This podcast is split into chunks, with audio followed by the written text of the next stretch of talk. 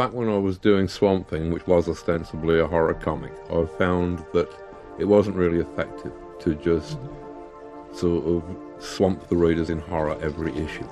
You needed to do other things that would alleviate the repetitive qualities of the horror and to make it more than a one note strip.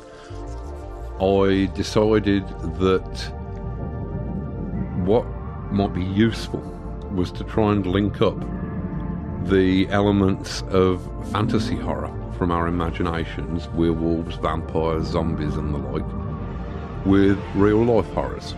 Racism, sexism, pollution, the collapse of the environment, and thus lend these social issues some of the weight that fantasy fiction could offer. Most of us have little to fear from vampires and yet we live in cultures that are every bit as dangerous, despite the non existence of terrible supernatural forces.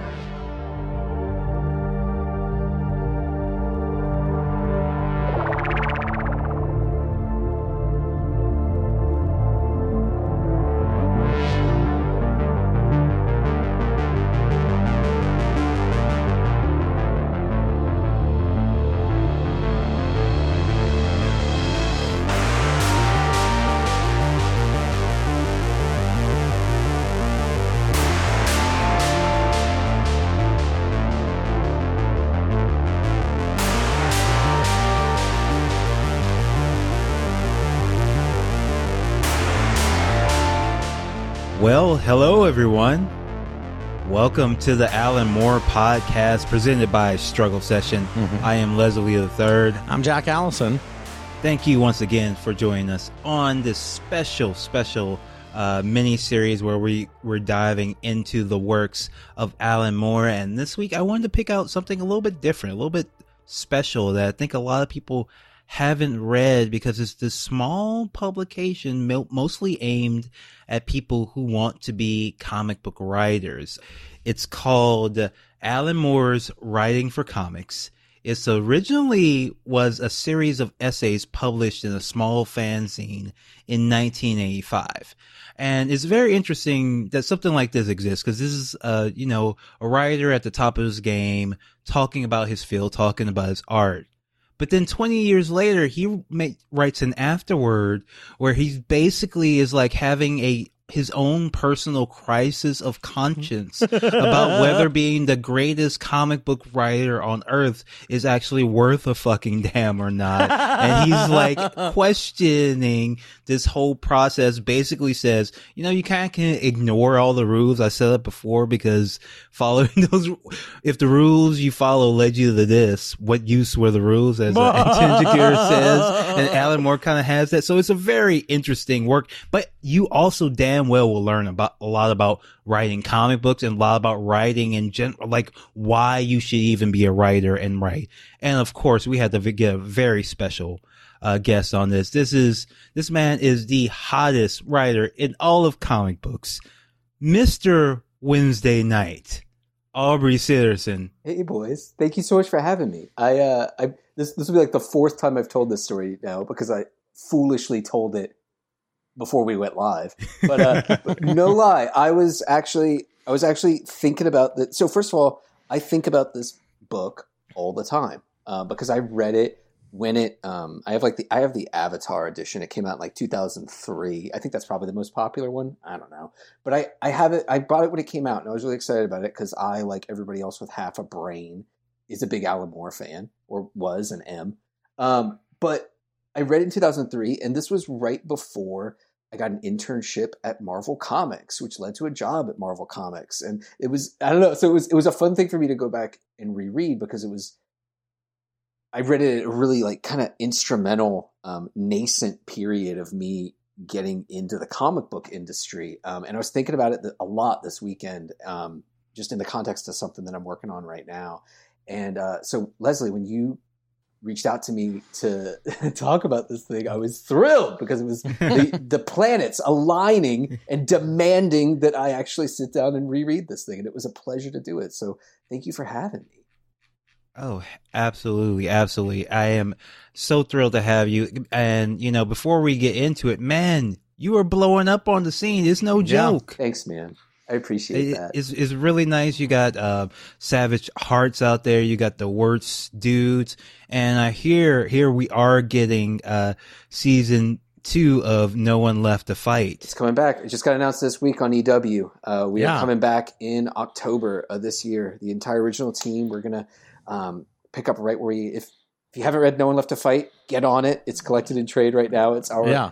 It's our love letter to shonen fight manga, specifically Dragon Ball, but other ones as well. Uh, and yeah, we're coming back, picking up right where we left off with a a, a rather gnarly cliffhanger at the end of the first uh, volume. So That's right. yeah, we're thrilled. Uh, no One Left to Fight is such a fun book, and it reminds me in some ways, and you'll probably be like, that's too much, but it does remind me of kind of the setup of Watchmen in the sense that it's like, this is the world past the time of heroes. Like, there was a time and it was the golden era, and this is kind of when everyone is retired, you know? Yeah. So it does have a similar kind of, I think Game of Thrones has kind of a similar thing, but I, I think it works really, really well. Well, you know, I will accept and welcome and encourage any kind of comparison to, to Alan Moore's greatest works. Uh, so thank you.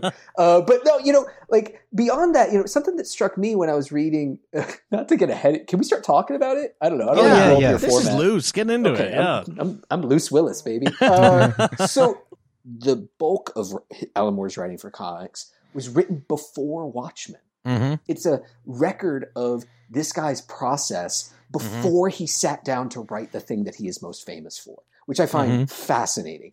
Um, but Yes.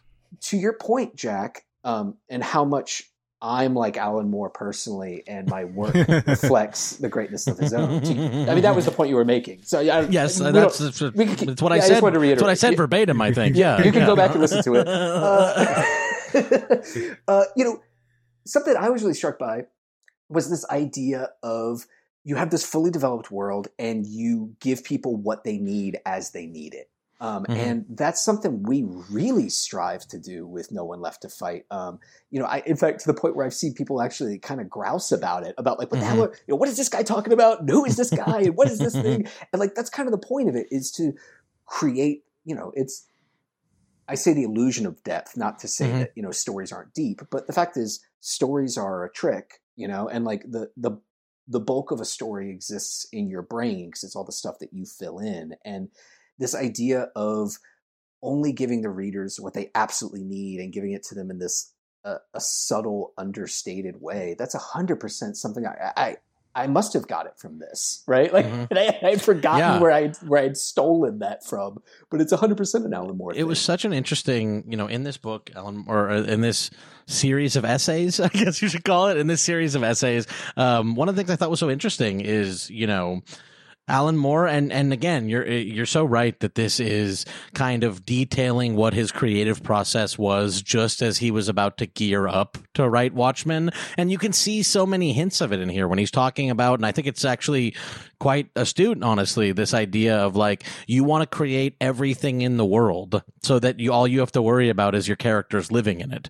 Like it's better, it's great to create like the TV shows and the brands and the products and everything like that because that's what creates a lived-in world for us. Um, you know, So we really get to see how like the sausage is made on this, and he's very open about his hesitations, his fears as a writer, and he starts off with the first chapter saying, uh, basically lambasting Marvel for telling people to draw the Marvel Comics way, because of course that's stifling to c- the creativity of the comics medium, and he has a long diatribe about the fact that most comic books are worth about as much as greeting cards as far as like creative uh saying something that's actually of value about the real world. Well, what I also thought was really, really interesting about this segment uh, uh, and, and resonated me, with me a lot is that Um, a lot of what comic artists are doing with this kind of drawing comics the Marvel way is they're being inspired by someone who was inspired by other things. That's what I thought was really interesting about it. Is Yeah. that like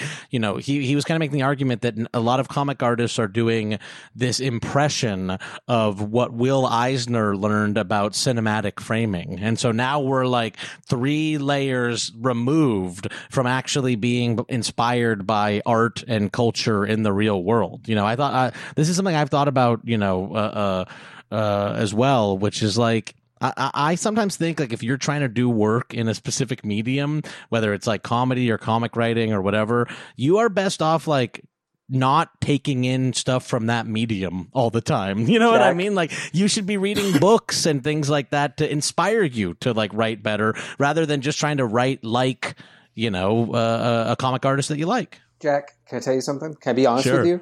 Please. You're 100 percent correct. You're absolutely you're you're absolutely correct. And this is the thing that drives me. You know, so, um, oh man, I have so many thoughts. So, uh, f- first of all, obviously you're right. And like, dude, so years ago, I was seeing a Ralph Bakshi double feature, Mhm. and Ralph Bakshi was actually there, and he got up and he spoke in the middle. It was in between Wizards and uh, his Lord of the Rings. Um, and he, which are, they're Ralph Bakshi. Y'all should do Both Ralph great. Bakshi Both great. Yes. if you haven't already. I, I honestly, everybody should watch watch that Lord of the Rings. It's good Yeah, shit. It's good. All of his stuff is great. But uh, he got up and he spoke in the middle of it, and he's like, you know, he's this crusty old, born in Palestine, like when it was Palestine, like, Yeah. immigrated to America, Jewish guy. And somebody asked him, you know, what kind of animation are you inspired by? And he got mad. He got really, really angry. uh, and he, he's point blank said, he said, listen, if you're working in animation and you're watching other man- animation, you're condemning yourself to mimicry.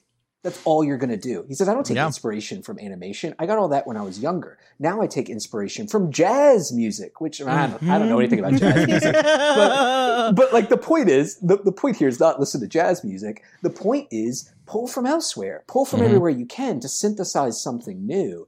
And I think, you know, so I have to real quick though, I need to do my apologia for how to draw the comics, how to draw comics. okay, fair enough. Yeah, and. Big John Buscema, uh, because I think that guy is um, a brilliant, underrated talent for the way that he he synthesized. And you're right, he did synthesize what Kirby was doing, but he, he Mhm. developed it into a house style that could be taken and easily lifted from and adhered to by other talents to Mhm. achieve a base level of quality. And what's funny about Alan Moore taking aim at that is that's exactly what Alan Moore's writing for comics is. It's exactly what it is. It is it is a rubric, it's it is an approach, not the only approach, but a potential approach to creating comics that adhere to a base level of quality. And to Mhm. your point, Jack, what's so fascinating and you know it plays out in the after you know so i read this i forgot the about the existence of the afterward and i read this Mhm. whole thing kind of grinding my teeth because i could see you know the history of comics since 85 86 right which are the years that you got American Flagg Mhm. and watchmen and dark knight returns since then the history of comics has re- of mainstream us direct market comics has really been um, strip mining those works and those right. ideas for every ounce of juice left. That's like three different metaphors, but uh, um, that's been the history of comics, and as a result, you get this kind of copy of a copy of a copy feel all the time. And I read this thing thinking about all of the comics cluttering the racks. I'm not going to name any names live um, that really do feel like fourth generation Xeroxes of what Alan Moore and Frank Miller and Howard Chaykin were doing 40 years ago. And Right. it comes down to people kind of slavishly following this very specific approach, which, as brilliant as it is, and as much as I love this book, I don't think it's fully sufficient. And we can talk about that too. But like, there are things that he just doesn't cover. And as a result, there's this whole school of contemporary comics. It's the bulk of contemporary comics that have become overly obsessed with the comics writer as author and kind of mimicking this mm-hmm. novelistic, very Yeah. serious auteur approach that and it and comics as a industry and a medium in U.S. direct market. I feel like I always have to qualify because somebody is.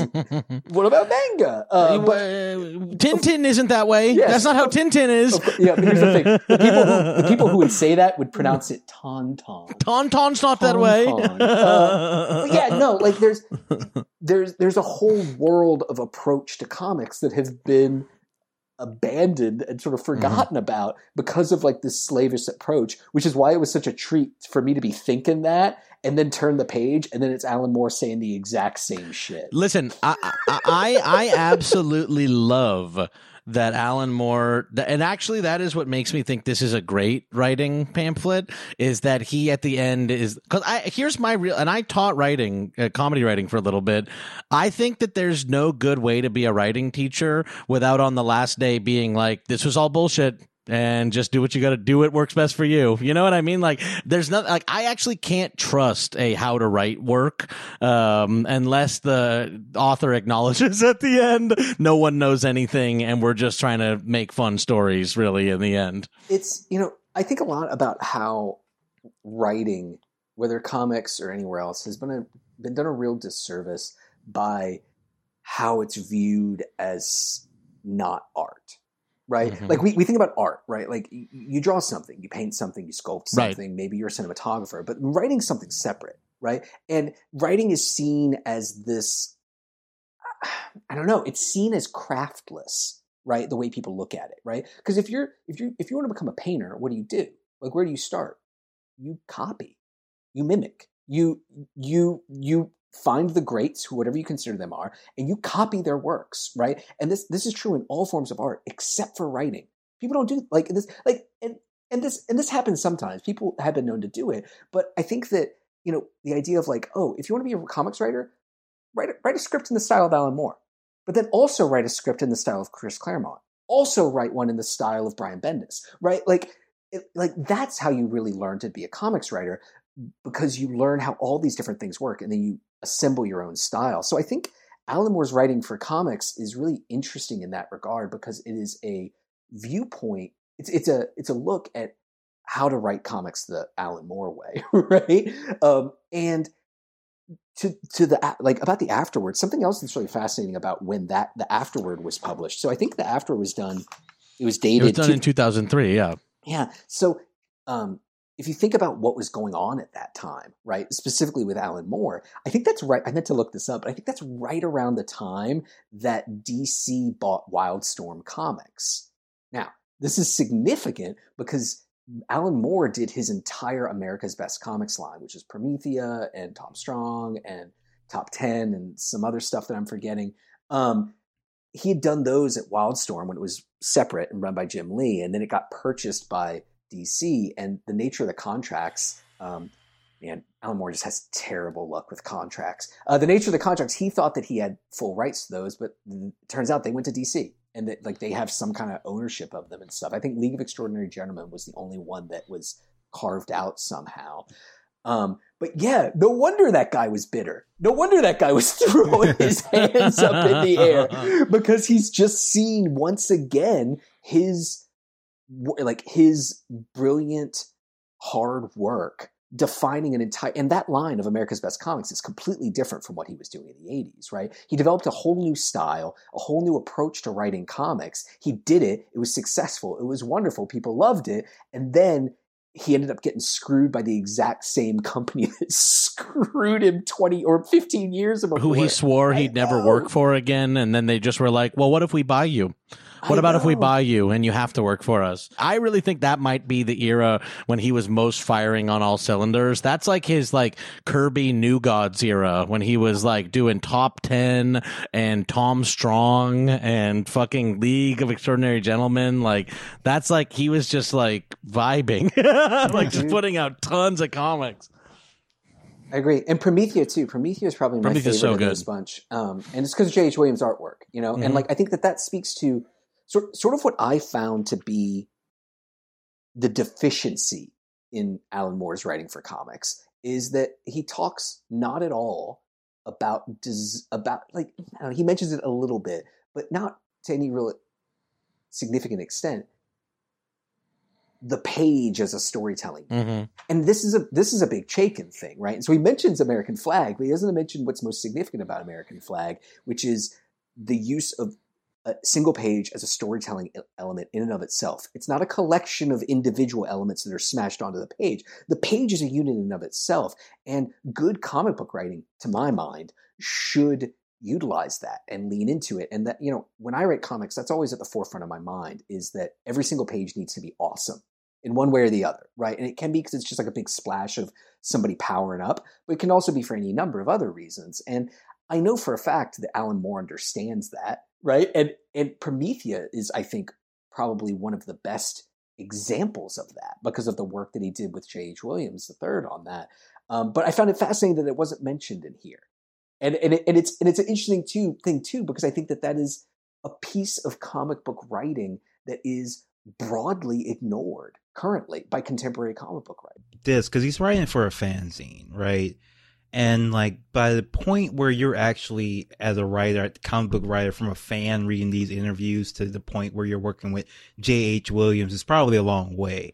So it felt like to me, mostly what Alan Moore was trying to do was to kind of filter out the people like who just want to write comic books just because they like think they like Spider-Man and they want to write Spider-Man. I one of the things that really stood out to me, he asked a question about comic book plots and comic books are mostly, you know, focused on plot. But he asks you, like, if Mr. Terrific Man fights Mr. Devilish Man over the nuclear power plant and then Mr. Terrific Man is able to defeat, uh, Devilish Man, so what? What is the, why are you writing that story? Is it, are you just putting pages on the self? And I, I thought that was a really interesting way, uh, to talk about plot, like just, and he comes back to it again and again, like, what is the idea behind the story? The plot is one thing, the action scenes are one thing, but what is the actual idea? You have to have some kind of idea, otherwise, there's no point in writing it.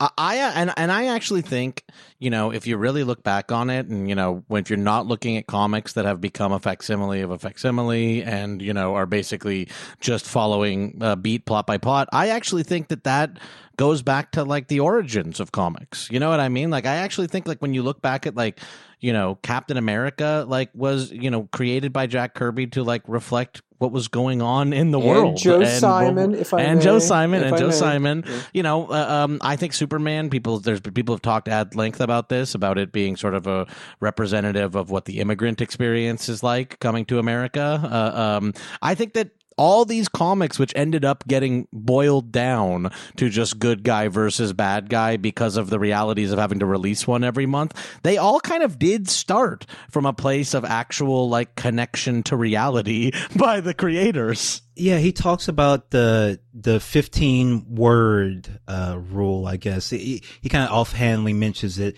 where if you're making a comic book character, you should be able to describe them in fifteen words and make them sound awesome.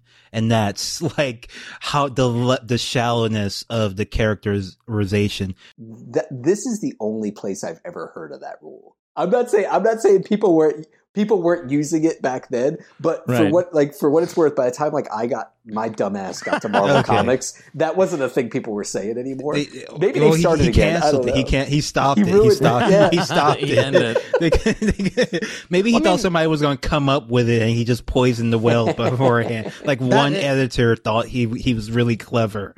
the thing that I've thought about constantly ever since reading this, it's tied in it's tied in with this like plot discussion, which is that, you know, Alan Moore says, look, there's a bunch of things and th- this to me is still like the the most freeing and helpful piece of advice that I personally got from this book, which is the idea that look, a story needs, you know, whether it's a comic book or anything else, a story needs a list of like half a dozen things. I know he runs them down in there, but I've forgotten what they are.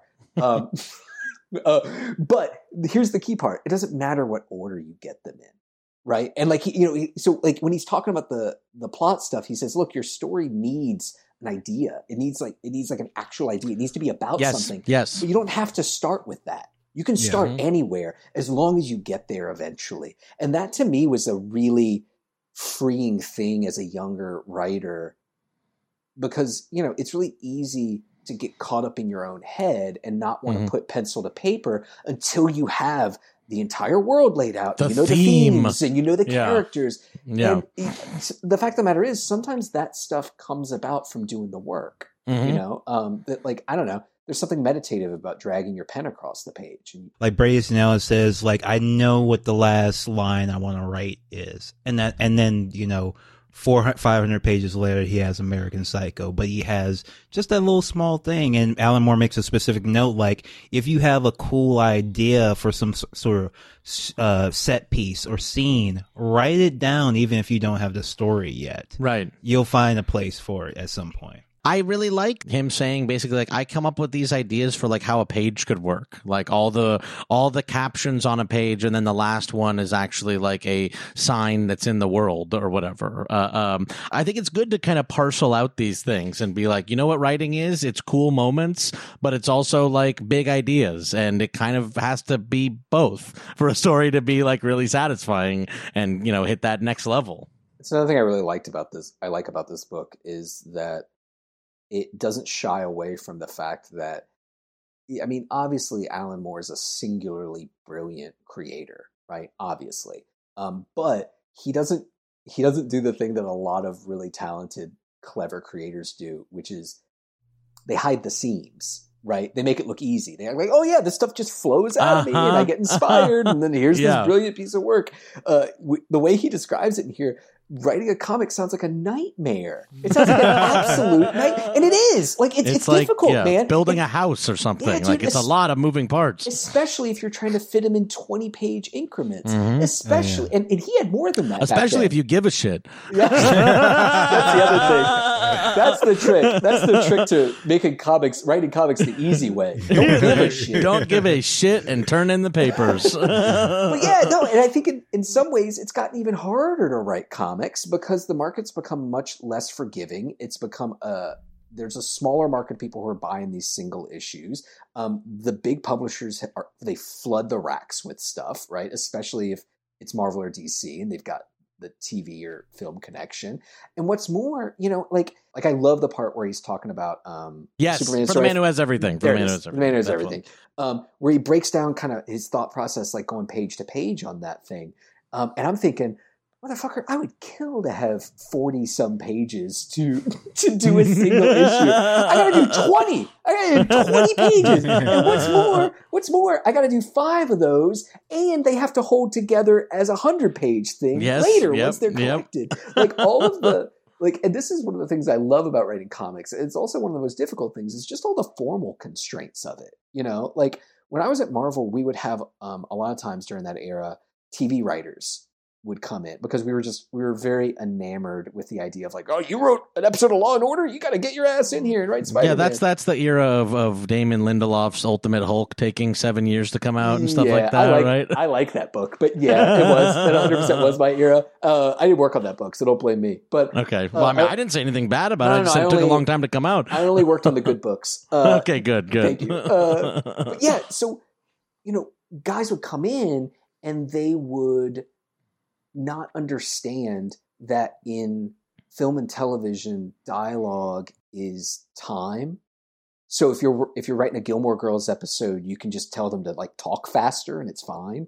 But in comics, dialogue is space. Everything is space, and that's like, and again, like coming back to like the the Chaykin page layout thing, like that's why page layout is so important. And yet, I don't know. I forget what my point was. It's a great book. it's wonderful. Uh, it's I don't know. It's it, it was a really it was a really inspiring thing for me. I finished reading it last night in anticipation of this podcast, um, and it was kind of late. It was later than I normally work. Um, but I immediately got out my computer and started working on a thing that I had been working on because it it's inspirational, man. I find it to be at least like this.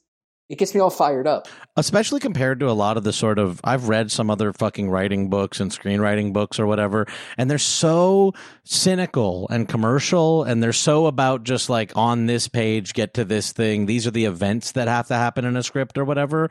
Um, and I thought this was a really interesting one and an inspiring one because it's both. Like this piece actually is about commercial writing and he does talk about needing to make things, you know, acceptable and fun for a wider audience. Uh, but he also talks about, and this is not something that you will ever hear in any Save the Cat, the importance for it to actually be saying something real and like the why does this art even need to exist of it all. Like I actually found this, you know, aside from it being about comic book writing, I would kind of tell, I would, after having read it now, I'd be like, you know, I think this was a good writing manual for anyone trying to write any type Yes, of yes, fiction. absolutely. You know, uh, I think that's also kind of the weakness of it, though, right? In that it's it is really it's more just Alan Moore's writing than it is Mhm. Alan Moore's writing for comics, in my opinion. You know, like there's like yes, I, I, think that's don't- fair. I don't That's think fair, he really yeah. I don't think he really grapples very much with comics. the for, with the four, He tells Yeah. you to, but he tells he, you he kind of is like you should be thinking about like shots and stuff like that but it really is just a lot more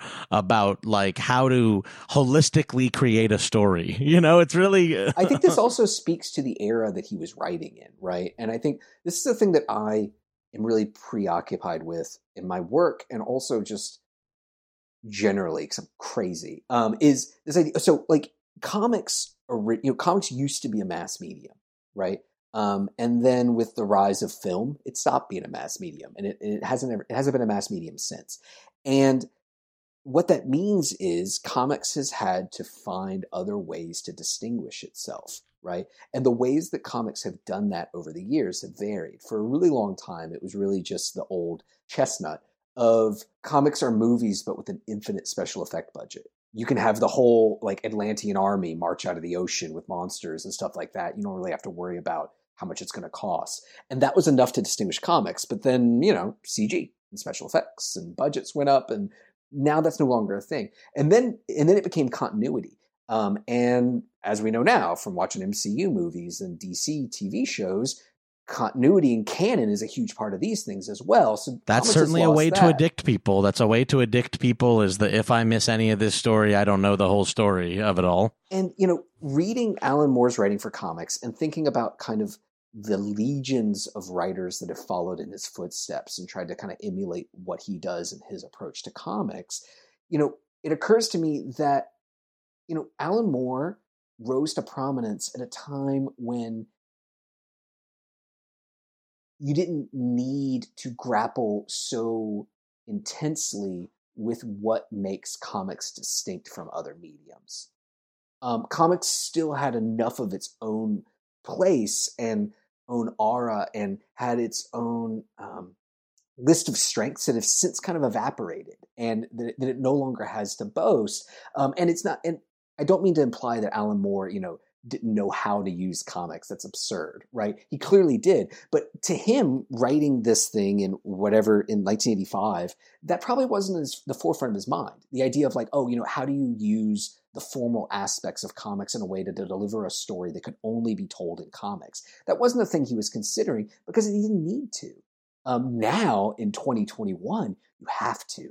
I- I think you have to. Um, if you want to avoid ending up with just kind of like, I don't know, more of the like shovelware failed spec script and screenplay comics that clutter the racks, you know? know, you kind of uh, hinted at it earlier, but what's so funny about this is that this is Alan Moore writing about comic writing right before everyone tried to imitate him for 30 years. You know, so it is like, it's a weird thing where it's like he's kind of talking about a form of comics that would never exist from that point forward. Like the mustache twirling, you know, um, good always wins kind of comic, you know, uh, um, he even references like, I need to send you a PDF Superheroes. of Beef Bros.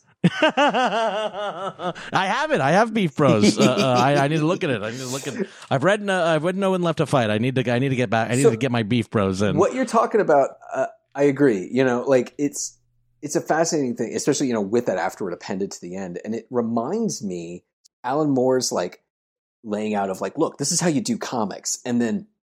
20 some years later being like, oh, geez, stop doing Why comics. Why did you all listen to me? Stop So doing you- comics Why the fuck way. did you listen Yeah. to me? I love it. But you know what it reminds me of? Um, it, it's fact, it reminds me precisely of kind of the meta narrative of Dark Knight Returns and Dark Knight Strikes Again, right? Dark Knight Returns established a mode of specifically of superhero storytelling um, that was then ripped off without fully understanding it in most cases for decades. And then Frank Miller came back to do Dark Knight Strikes Again and produced the antithesis of um, it, it was a rebuttal of Dark Knight Returns, and people Yeah. fucking hated it. People were furious about it. But Yeah. to, but to my mind, Dark Knight Strikes Again works kind of the same way as Alan Moore's Afterward in uh, in writing for comics. Yeah, in some of his quotes in the afterward, uh, he says reputation is a trap. Don't worry about your legacy. And he had this really good one where he says, if you're, t- uh, this is with regards to artists, uh, writers challenging themselves, doing something new, doing something different, and not doing the same thing that has brought them success. He says, if your talent is of any genuine worth, it should be able to weather squalls of unpopularity and audience incomprehension. I think he gets that from his musician friends because that's a pretty common conception in music. But yeah, I think it, it applies to writing too.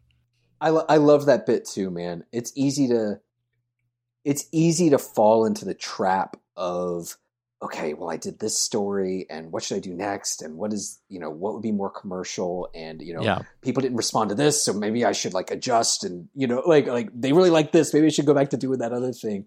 Um but, you know, to his point, like that's not that's not why you should be writing anything. Right. you know, like there's Yeah. there's easier ways to make a buck. Mhm. There's easier, and more also- reliable ways to make a buck than if, if you're not trying to say anything and and you're writing then i'm like just stop.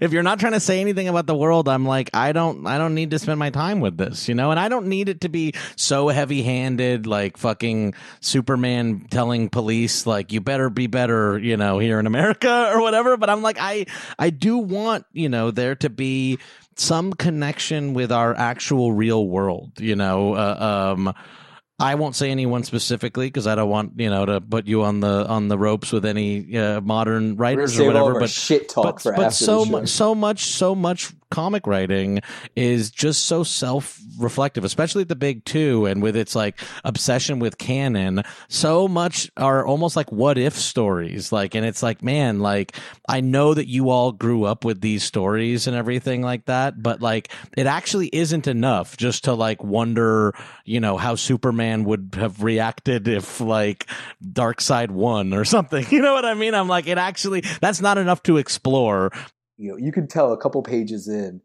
which writers only read comics, or at best, you know, watch prestige television as Mhm. well, right? Um, Mhm. and- because that is the extent of their influences, you know. And I, I think Alan Moore touches on that in this too. He's like, you know, go. Doesn't he? Or am I, or am I nuts? He Doesn't does. He no. He does. That's a big part of the first part of it is that he's like take in other stuff and like to a write about write about the world, Go write a about the world that you read a know. book, Yeah. You know, go Yeah. outside. Like He goes on a great he goes on a great tangent about just writing about Swamp Thing, how much he learned about like the like pests that lived there and, And stuff like that. Louisiana, he's learned the word Yeah. "coonass," which is a great word. And he talks, you know, and he always gets to. Well, Alan Moore always gets back to people and humanity, and he talks Mhm. a lot about if you want to create a realistic character, you actually have to love and care and talked about actual people. You have to kn- get to know people, and that's where you get to the depth uh, from. That's where you get your stories from, and the and the memorable moments from. That's where you get your emotions from, from looking at your emotions and how other people react. And I just like the humanistic w- approach he has to writing. I thought that was lovely too, honestly. Um, and it's something that it, it's something that's been a lot on my mind in the past um, the past year and a half. Um, I wonder why. Uh, but, uh, what a coincidence! Uh, what but no, changed? yeah, uh, it's been a, it's been a lot on my mind too because you know I, I think that people get writers a lot of times get really enamored with themselves and you know like the self-aggrandizement that comes with creation and i think that that produces insufficient works that produces works that are more about impressing people or getting big numbers or getting a lot of people talking than they are about achieving the actual goal of art which is the exploration of your own and also the it's it's about exploring your own humanity from a selfish a narcissistic point right as a as a creator you For are sure, yeah. exploring your own humanity and creating something but the hope is that you also create something that facilitates other people to explore their own humanity Mm-hmm. and if you are if you don't love people if you're a cynical asshole a Yeah. real bitter This is the problem I've been having with uh, writing lately. To be honest with you, you know like i like i think i think you put a, i think you put a ceiling on how well you can accomplish either of those goals you you know there there is and this is the thing that i've i've never i've never had the pleasure of meeting alan moore um, but a thing i've always heard from people is that you know alan moore has this reputation from how heavy and dark and how you know somebody gets raped in every one of his works. And like, like all that like all like the like Yeah. like how heavy his stuff reads and how dry his wit is and how it comes across in the written word a lot of times. People assume this guy is like this humorless old grump Yeah. but apparently he's not. Apparently he's just like the warmest kindest most lovely man you can imagine. And i think that that's that's key man have y'all I mean- seen have y'all seen beach bum I love Beach Bum. I love Beach that's, Bum. what, that's I, what beach bum is about man I, it's I about aspire. I aspire. Like, uh, what? What a dream life! If you could be the beach bum and you've got a beautiful wife who's earning the money and like you just chill. That is, the beach bum lifestyle. I'm a big fan of. beach bum beach bum knocked me on my ass and hit me right exactly where i live Very funny that's too. two Actually, metaphors uh, because it's about it's about what Alan Moore's talking about. It's about creation as an act of joy. It's about you know creating things not because you're a tortured artist. that shit is boring and it makes boring works. yeah, Art art needs to be created by people who are excited about life because otherwise, why do you want their point of view? Why would you want the point of view of someone who doesn't take joy in all of the things around them? And I think that that's I don't know. That's or at the very least like wants to find joy. You know what i mean? Like i do think that it doesn't have to be about like relentless positivity but i do agree with you that i'm like you know you, you want someone who like loves humans. You know what i mean? Like loves humans in the actual real world. Another thing i was going to say by the way about the portrayal of alan moore and how people think he's a prickly asshole and everything like that i think a big part of that has to do with that he gave a big middle finger to meg- to mega media companies and they have like portrayed him as an absolute psycho because he didn't want his name on LXG or something like that. Like, what's happened in pop culture broadly relatively recently in terms of people subsuming their identity I agree. into Yeah. corporate owned intellectual property Mhm. that has been the case in the co- in comics for generations yes, yes. there was a, there was a period in like the aughts when there were a lot of like these older creators estates Mhm. were bringing lawsuits against Marvel and DC for ownership and people and fans were irate they were livid at the thought that they wouldn't be able to get any more Supergirl stories or whatever, right? Um, and it was wild. It it's like a wild, servile thing. And at the time, I thought, wow, only in comics. And now- as it turned out, only in everything, only Yeah, in man. everything. Uh, the comic bookification of all media. Um, All right, so that On was that note, yeah, so that was Alan Moore's writing for comics. Aubrey, where can people find you? I am, you know, the easiest thing is just aubreysitterson.com. It's A U B R E Y S I T T E R S O N dot com. I'm on Twitter is where I'm most active. Uh, it's just my name, Instagram, Facebook. You can find me there. But uh, here's here's the thing, man. Um, pre-order No One Left to Fight too. Mhm. Buy Savage Hearts. Buy Worst Dudes. They're out right now. Um, and yeah, be on the lookout because I've got some I've got some new exciting stuff launching later this year. Very cool. Thank you so much for listening to the Alan Moore podcast. Next time we'll be talking about the next five chapters of Jerusalem. Peace. Except the few that pass away in cinemas at midnight lay there sprawling the footlights for the the usherette or the ice cream girl to find. And if I die, God knows I might, don't make me die in black and white. Don't make me share a haunted scream with all those other ghost boys who stood trembling in the foyer sipping wine.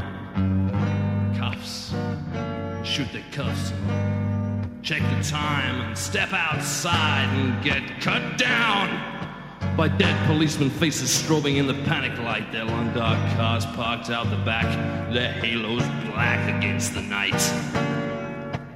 And John Dillinger's name in finest bullet silver etched upon their hearts, a coat or two upon the skin, right next to where the badge is pinned. I could die carefully at dusk.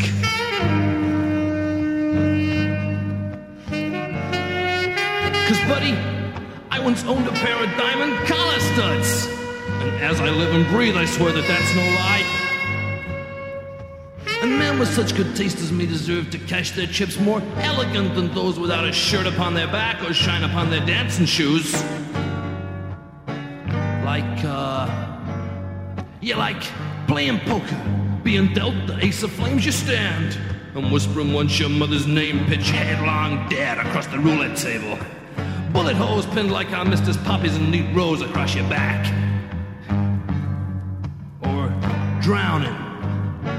You know, so, so many hoods and hitmen got sent down to tread the riverbed for all eternity. And now they look like statues in some cold, submerged art gallery. And I would gladly kiss the hand of any man who'd bind my wrists and send me down to, to be in such good company.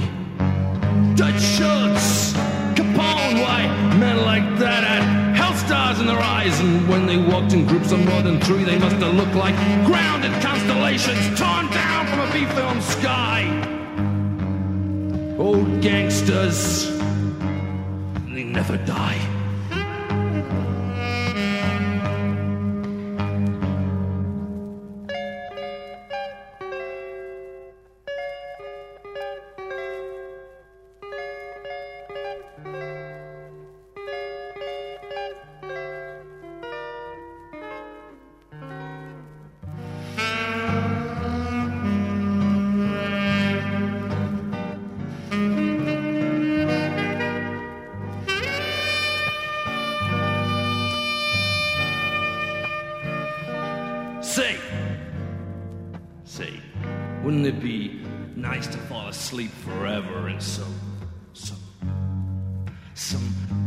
Speakeasy in the 1920s where they never pulled aside the blind and looked outside to find that, that 50 years had, washed away all of the legends and the, and the zoot suits and the blood stains like a fistful of dead roses someone left there with the hat check girl and and drove off in old Chicago with the windows wound and their radio turned down to keep their holstered shoulders cold and dry.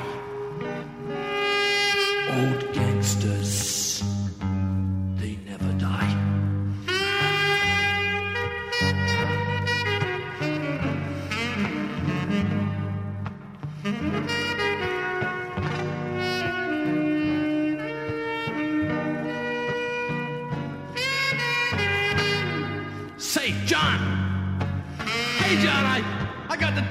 show here in my very hand. Enjoy that show, and, and when you kiss that girl goodnight, there, they're in a red dress streaming. Do it carefully. Good burgundy upon the tongue, for she will kill you, John, and one must always kiss one's killer. now, ain't that so? Hey, Ma! They shot your boys out there! As I live and breathe, I swear I never seen a pair who felt so sweet to hear the final poetry accord-eyed in the air or turn their faces up. Like so, receiving death as, as if it were a, a mother's kiss or something black, rare.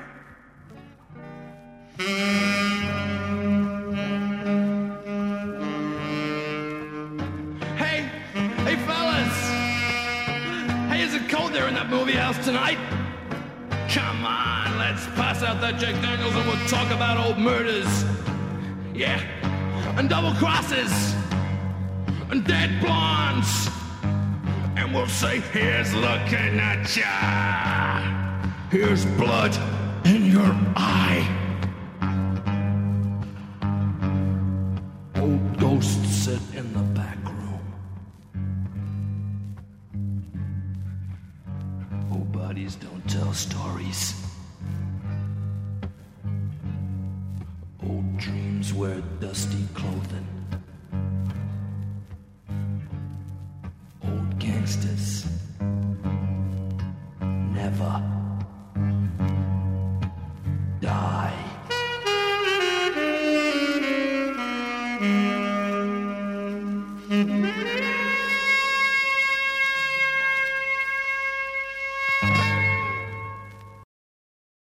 Like what you hear? Want to hear more? Check us out at patreon.com slash struggle session or sesh.plus or struggle session.substack.com for all our public episodes, commercial free, as well as hundreds of bonus episodes. Thank you to all our listeners for holding us down five years strong.